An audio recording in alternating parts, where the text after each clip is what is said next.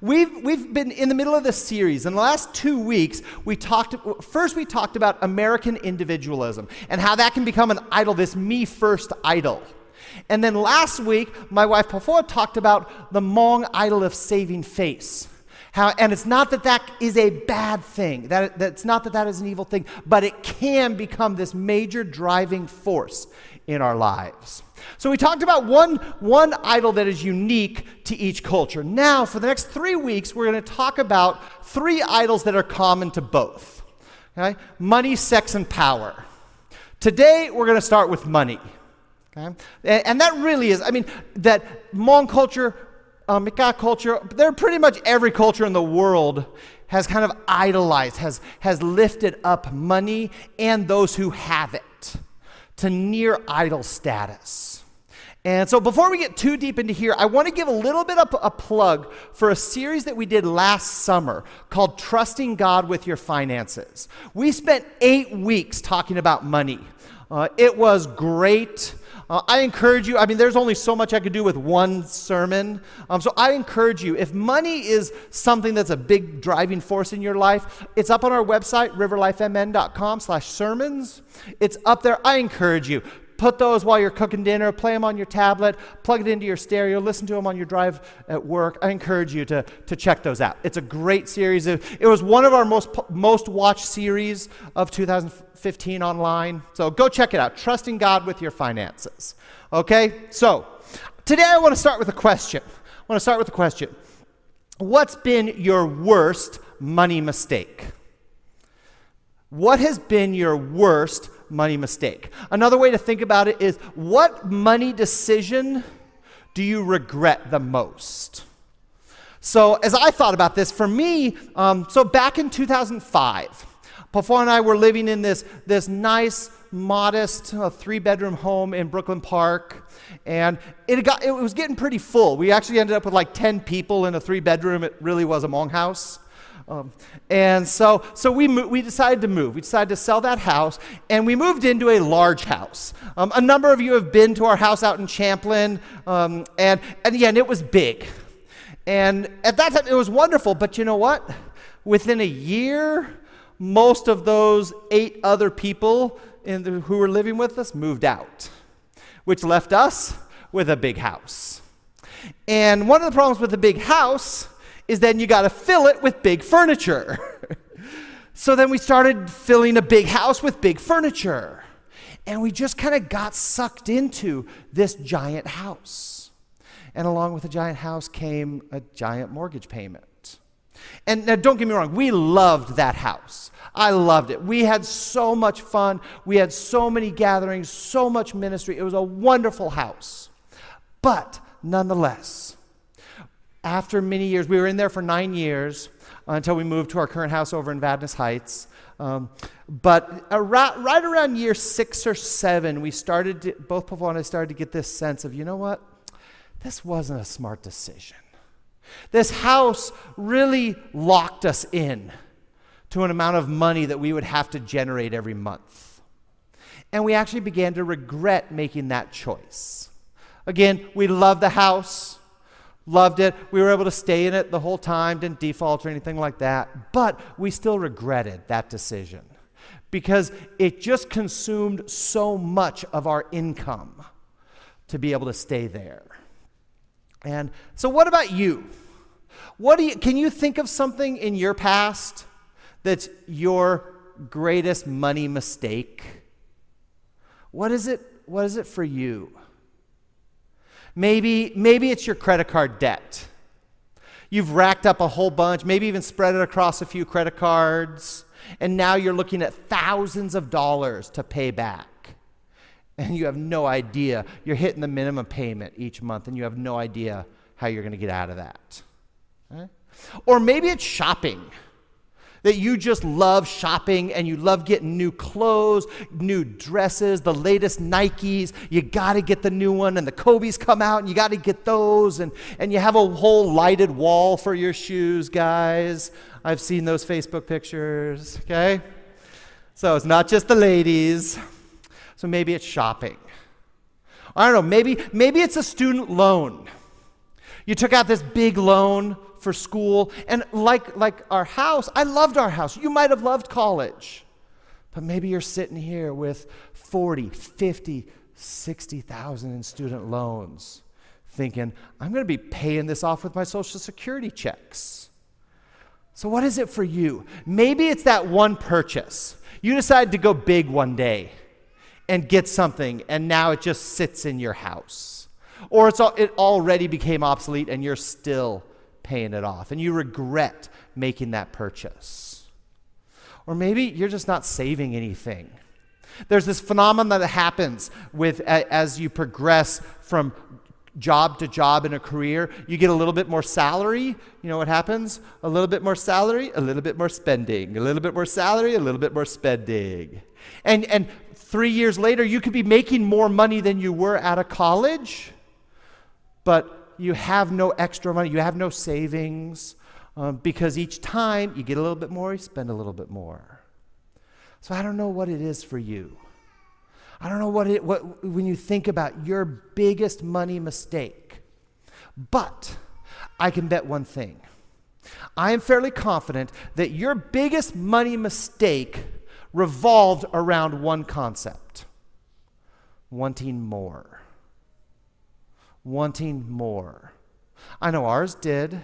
That's kind of what that house was all about. It was kind of wanting more. That's, that's how we get into credit card debt. That's how we overspend, overshop. We don't save. Because fundamentally, I, I'm willing to bet for most of you, your biggest money regret is connected to the sense of wanting more. And the, there's a reason for that. There's a reason for that. And it's not just because n- nice stuff is nice, okay? It's not just that. It actually has to do with the nature of money. And so I want to give you a premise first today, and then we're going to talk about some scripture that elaborates, okay? So I want to give you this premise that money is a possessive God, it always wants more. Money is a possessive God. Money is not a benevolent God. Money is not a patient God. Money is a possessive God. It always wants more of you. It always wants more of your life. It always wants more of your time. It always wants more of your attention. Money is a possessive God. Jesus knew this. That's why he actually talked about money more than any other single topic in the New Testament. Out of the four Gospels, he actually talked more about money, even he- heaven and hell combined because he knows, he knew that money is a possessive God. It is never satisfied. And that's part of what makes it so dangerous. Part of what makes it so insidious is that it is never satisfied. Now, if money were a person, because remember, mo- money as a God always wants more and more, it's very possessive. So if money were a person, it would be this person. For those who don't recognize this young lady, that, that's the overly attached girlfriend meme. Okay? If you, if you have no idea what that means, then clearly you don't live your life by memes. You can Google overly attached girlfriend, you'll find out all about her. But that's what money would be. Money would be the overly attached girlfriend, overly attached boyfriend who's always wanting more. And that's, that's what's so dangerous about it. So when it, when it came to this idea, there, I, I could have picked a ton of different passages to illustrate this idea, but, but I had to go back to one. I had to go back to one because this particular passage is sort of the defining passage when it comes to the God of money. Jesus taught it as part of a long sermon. It's actually the longest recorded sermon in the Gospels. It's so long it has its own name. It was called the Sermon on the Mount because it was a sermon and he was on a mountain. okay? Yeah, they weren't really original neighbors back then. Okay? But it's called the Sermon on the Mount. And here's the premise of the Sermon on the Mount that Jesus stepped in. It's one of his first recorded sermons. We don't know if it's for sure the very first one, but it, it was pretty darn close. Okay? But, but uh, he set up this, this whole long sermon that's recorded in Matthew 5, 6, and 7 with one basic premise I want to define and redefine what living in relationship with God looks like. And he took what we would call about three chapters to de- describe this to define and redefine what living in relationship with God looks like. And there was a section in chapter 6 where he talked about money. And we're going to look at that today. Okay? So, so if, you, if you like to follow along on your Bible or your phone, you can follow along. This is Matthew 6, starting with verse 19. So, Matthew 6, starting with verse 19. Matthew is the first of the Gospels, first book in the New Testament. You can see there. You can kind of click, click or flip to it. And so, so we're going to start, okay? And remember, money is a possessive God, okay? Jesus says, Do not store up for yourselves treasure on earth, where moths and vermin destroy, where thieves break in and steal. But store up yourselves treasures in heaven, where moths and vermin do not destroy, and where thieves do not break in and steal. For where your treasure is, there your heart will be also. Okay. So here's the first contrast he sets up. The first contrast he sets up is where are you building your treasures? Where are you investing? And he, and he compares investing in earthly stuff and investing in heavenly stuff. And he says the earthly stuff, and we all know this, we've all had stuff that has broken, rusted, gone obsolete by the time you like walk out of Best Buy, it's already obsolete. Okay? We've all had that stuff. We all know that our stuff breaks. The best job you get you might lose or quit. um, it, that's what happens to earthly stuff. And back then, it was, it was, it was rodents, vermin, rust, moths, things, things like that. And he contrasts that with heavenly investment, treasures in heaven. Okay? Now, I think for our purposes, it's less important to say, okay, exactly what are treasures in heaven? Instead, we're going to focus on this, this idea of where is your money going? Where is your money going? And that's the problem with focusing on earth, focusing on this life, because our money goes to stuff that doesn't last. It breaks down, it falls apart, it gets stolen, we lose it. That's the reality. But treasures in heaven last.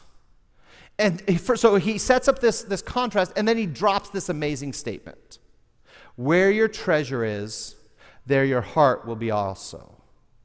Your heart will always follow your money. Right? Don't be fooled for a second. Your heart will always follow your money. And that's why it's so dangerous that, that money is a possessive God. Because money will always want more of you. It will always want more of your money. It will always want more of your time, more of your energy, more of your focus. And you know what? You give it enough, and it gets your heart. And that's a really dangerous place to be. When money has a hold of your heart, then it becomes this idol. It becomes this counterfeit or fake God. Right? And that's a really dangerous place to be. Let's continue with what Jesus is talking about. So, so first, and this is kind of this this passage is in three sections. The first section was about treasures. Here's the second section. The eye is the lamp of the body. If your eyes are healthy, your whole body is full of light. But if your eyes are unhealthy, your whole body will be full of darkness. If then the light within you is darkness, how great is that darkness? Another way to say that, that last line is that, uh, that if you're supposed to have light in you and instead you have darkness, oh, how sad is that? How heart wrenching is that? Okay, now this is a little harder passage to understand. In fact, I, as I read through my three favorite commentaries that I do for pretty much almost every sermon, there are three favorites. All three of them had a different interpretation of this passage. Okay? So, usually, what that means, the truth is, we don't really know what Jesus, was saying here, okay? The details of it, we, can, we still get a pretty good picture here. But there's some cultural pieces that seem to be kind of lost in antiquity, and we just don't know, okay? But in, in cases like that, I usually tend to go with the simplest answer, the simplest understanding of what these passages could be. And, and so, so I want to kind of tell you a little bit about what the simplest way to understand these. Okay?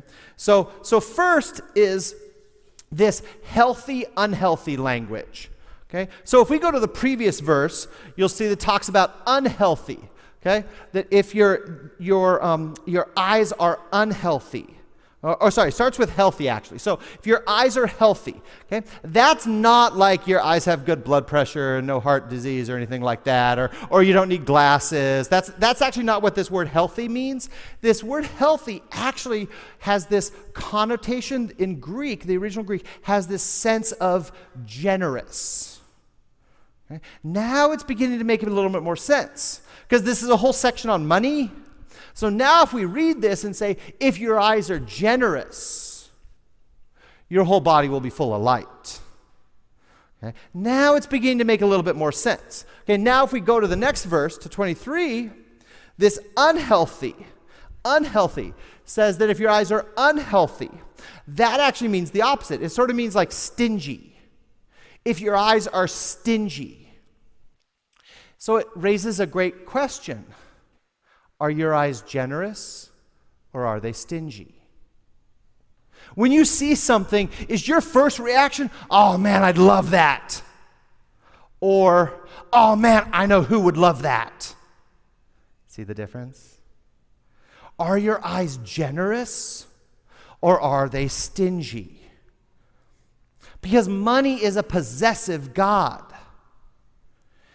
It hoards for itself. That's the fundamental definition of being possessive.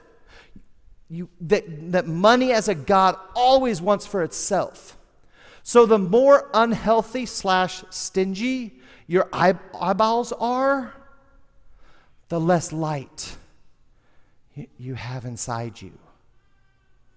And the more generous, the more light is inside you the more you are resisting against this God of money. Okay. So let, let's continue. And here he really brings it home. He really hits it hard and great with this one. No one can serve two masters. Either you will hate one or love the other, or you'll be devoted to one and despise the other. You cannot serve both God and money.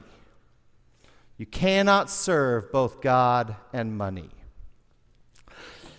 So Jesus does two really interesting things with this one. You cannot serve both God and money. So the first thing he does is that, that phrase, serve both God and money. Okay? Or actually, we'll, start at the top. Serve two masters. Okay? That's not like, like a butler serving two masters. He goes to one house, cooks dinner, goes to the next house. No, no, okay? This language is actually servitude, it's slavery language. Okay? So a better term, and now, now I will say this because it's always a little sensitive when you start t- throwing around the word slavery. Slavery back then was a little different than slavery as it was in the deep south in America. Um, it's still you were still a, owned by another person, but most servant slash slaves were treated a little bit better. They were more sort of part of a person's household um, but they were still owned. They did not have freedom, they did not have rights. Uh, and so w- when you see this, you really can read this. You can't be a slave to two masters. It doesn't work like that. Because a master owns you. Remember, money is a possessive God. Money is a master that will own you. And likewise, when you're living following Christ, full of the Spirit, pursuing God's, denying yourself, then God owns you. And the real question is who do you want as your master?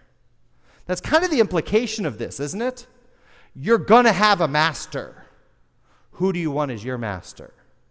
One who gives as God does, or one who takes as money does? Okay? Now, the second interesting thing he does in this passage is the last line You can't serve both God and money. Jesus does a very unusual thing here that kind of gets lost in translation because in the original Greek, he doesn't use the normal word money. There, there's actually a normal word for money, argurion. There you go. You, you, know a little Greek, you can impress your friends at the next dinner party. Okay? Speak a little Greek to people. Oh, hello, argurion. Okay? You just said like money or silver. And if you have friends that are that impressed by some Greek, dude, you need some higher class friends, okay?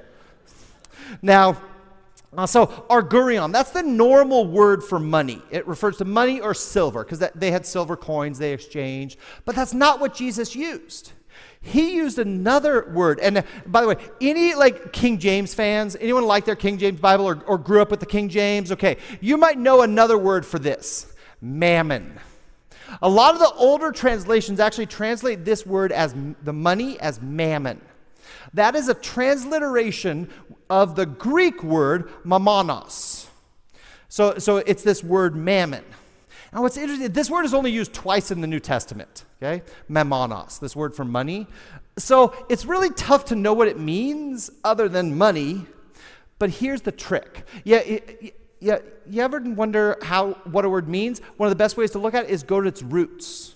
Okay? Go to the root word. You know what the root word of mammon or in Greek mammonos? It's trust. The root word of this is the thing you trust.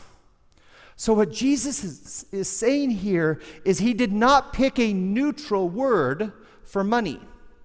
That would have been this other one, argurion. He picked the, the word that means money you trust in. And now this makes a lot more sense. You cannot serve a God you trust in if you're serving the money you trust in.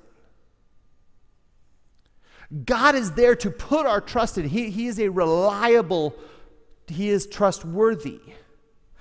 But money the money you trust in is not. Because if you've ever had any investments, put things in the stock market, the housing market, you know, money is not trustworthy. It will come and it will go. And so that's why I think Jesus used that really unique word for money, because it, money is not neutral. There are some who, some who will say that money's not bad, it's all about how you use it, and there is truth to that. Money isn't bad, but money is powerful. And when left unchecked, money becomes a possessive God. Money uses all of that power to take from you. And Jesus says you can only put your trust in one thing. So, what do you put your trust in? Now, you know, it's interesting. One of the books I'm reading here as part of this series is uh, a book from, by uh, uh, Pastor Tim Keller from New York called Counterfeit Gods. It's a wonderful book. I encourage you, if, if, if you know Tim Keller or, or this has been an interesting series, I encourage you. It's called Counterfeit Gods by Tim Keller. He tells an interesting story here. He says that he's been a pastor for years, and in all of his years of, of pastoring, he's had people come to him and confess nearly every sin imaginable. And I mean, I've been pastoring for a few years and youth pastoring for, so I mean, I've certainly heard my fair share of sins, certainly not every sin imaginable, but he's been at it a, a much longer. So he said he, he's had people come and confess every sin imaginable. But he's never had someone walk into his office and say, Pastor, I think I'm a greedy person. He's had people come in and say I, that I, I'm a drunk, I'm a sex addict, I'm a liar, I'm compulsive. But he's never had someone come in and say, Pastor, I think I'm a greedy person. And that's part of what makes this God of money so difficult to spot, is because nobody believes they're a greedy person. With the exception maybe of, of like Gordon Gekko from the movie Wall Street or Donald Trump. I don't know. Maybe, maybe Donald does believe he's a greedy person. I don't know. But, but it's true that, that nobody says it's not one of those sins you commonly confess to somebody. But the truth is, some of us are. And that's what makes this really hard to tell. How do you know if you're, ser- if you're serving this money you trust in? How do you know if you're serving this possessive God of money?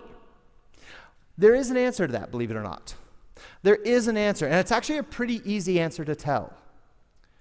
There is one characteristic in the life of a person that is the dead giveaway about whether they are serving this possessive God of money. There's one characteristic in a person that tells you right away whether they've turned money into an idol. You know what it is? Contentment. Contentment. That is the surefire test about whether you or I have turned God into, a, into an, I sorry, turned money into an idol is contentment. Because remember, money is a possessive God.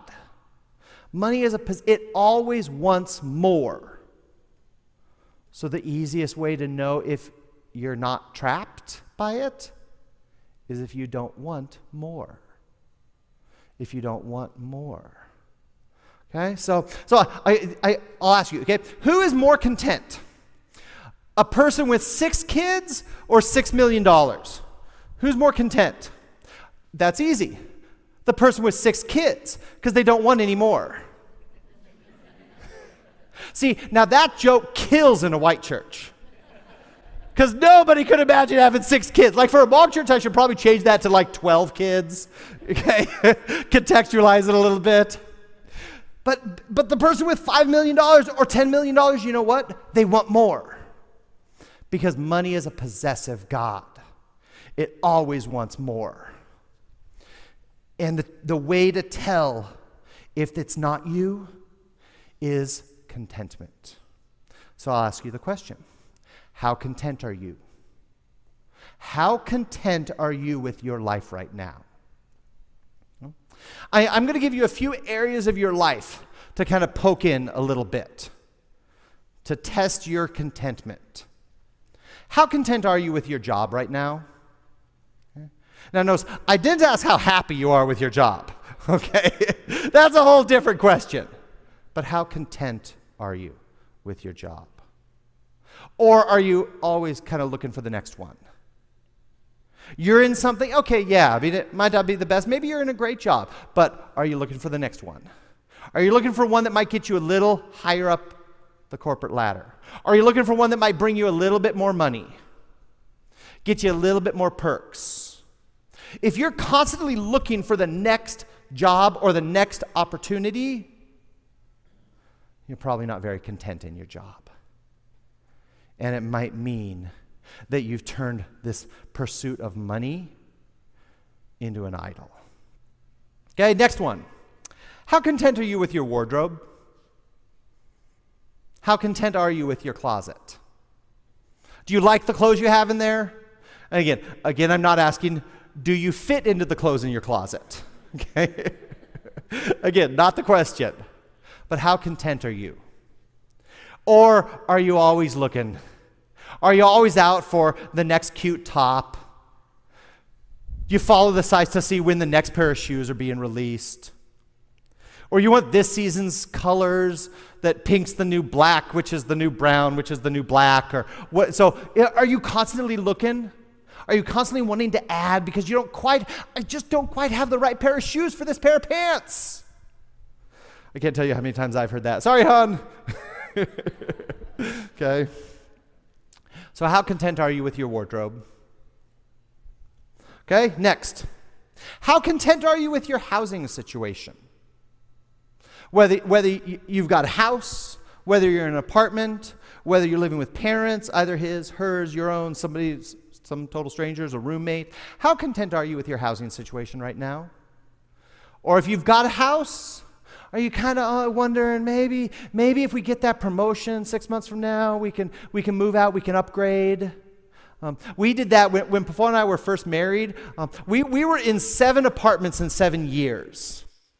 Which, yeah, we, needless to say, we did not have many friends by the end of that. But but what happened was like each time I'd, I'd get a little bit of a raise, she'd get a little bit of a raise, be like, okay, we're ditching this apartment. We're, this one now has a spa or a pool. Okay, we upgrade a little bit, and then when when she went back to school, we downgraded a little bit. But then she started working, we upgraded a little bit. Year after year, we were chasing the next bigger apartment. So what about you? How content are you with your housing situation? Again, I'm not asking whether you like it, okay, but are you content? Okay. Uh, lastly, last question How content are you with your phone? I figured I'd end with one that would just bust all of you. Okay? How content are you with your phone? Unless you just picked it up like last week, chances are you're walking around being like, oh man, I wish I could, like, like, I, I just got mine less than a year ago. Pafoa got hers a month or two, hers takes astronomically better video and pictures than mine. But I'm content with my phone. I'm content with my phone. I'm content with my phone, okay? How content are you with your phone? Or are you always looking at what the next one is? The next better one, the next fastest one? Are you waiting and be like, oh, wait, can I trade it in the halfway if I'm on the pay as you go? Can I do the, this? And if I'm on the rollover thing, and can I get, when can I get a new phone? Okay? If you're constantly asking that, you might not be too content, which means you might be falling prey to something that wants more and more and more of you. So, how content are you? All of these are signs. All of these are hints that you might have turned money into a God. Okay? All of these, and, and, and here's the thing remember, money is a possessive God. It'll rob you of your treasures, it'll rob you of your contentment. It'll rob you of your peace. It'll pull you to invest in stuff that won't last instead of stuff that will and it'll, it'll make you stingy. It'll make you selfish. This God of money wants more and more of you. And eventually, as Jesus said, you'll turn into its slave, where it will own you outright. So, some of you, some of you I know, need to put God back on the throne. And you need to dethrone money. And money's got a grip on you. And, and whether money's got a one finger grip or money's got the whole two fist hold on you, it is never too late to say no. It is never too late to, to uh, kind of uh, usurp the power of this God. The Bible calls that repenting which simply means admitting where you've gone wrong.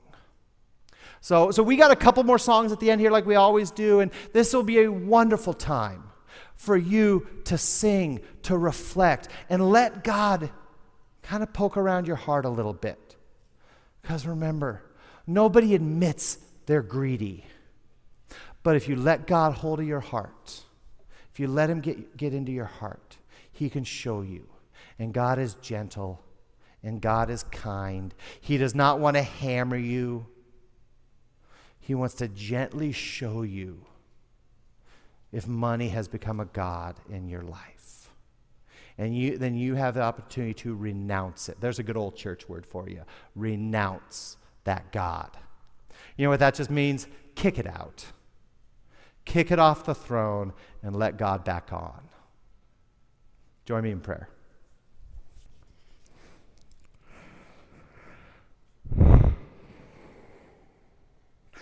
Heavenly Father, God, thank you. Uh, thank you that you love us. God, and you, every day, every week, you give us an opportunity to turn back to you, to take the things off the throne that we've put on, to renounce, to kick out the counterfeit gods that we've set up in our lives. And I pray a special prayer today for anyone in here who has made a God out of money, who has lost their contentment in you. and has allowed money to take more and more of them. So, God, I pray for them right now. And I kick that God out. I kick out that counterfeit God of money and leave, leave the throne of their life open for you. And God, I pray, I pray for the, for the non Christians in here, the ones who aren't quite sure about this Jesus thing. God, that you come down, you make yourself known to them, that they experience your love in all of its greatness, in all of its fullness. And God, I thank you that you love us, not for anything that we do, but exactly for who we are, your creation. Pray this in your name. Amen.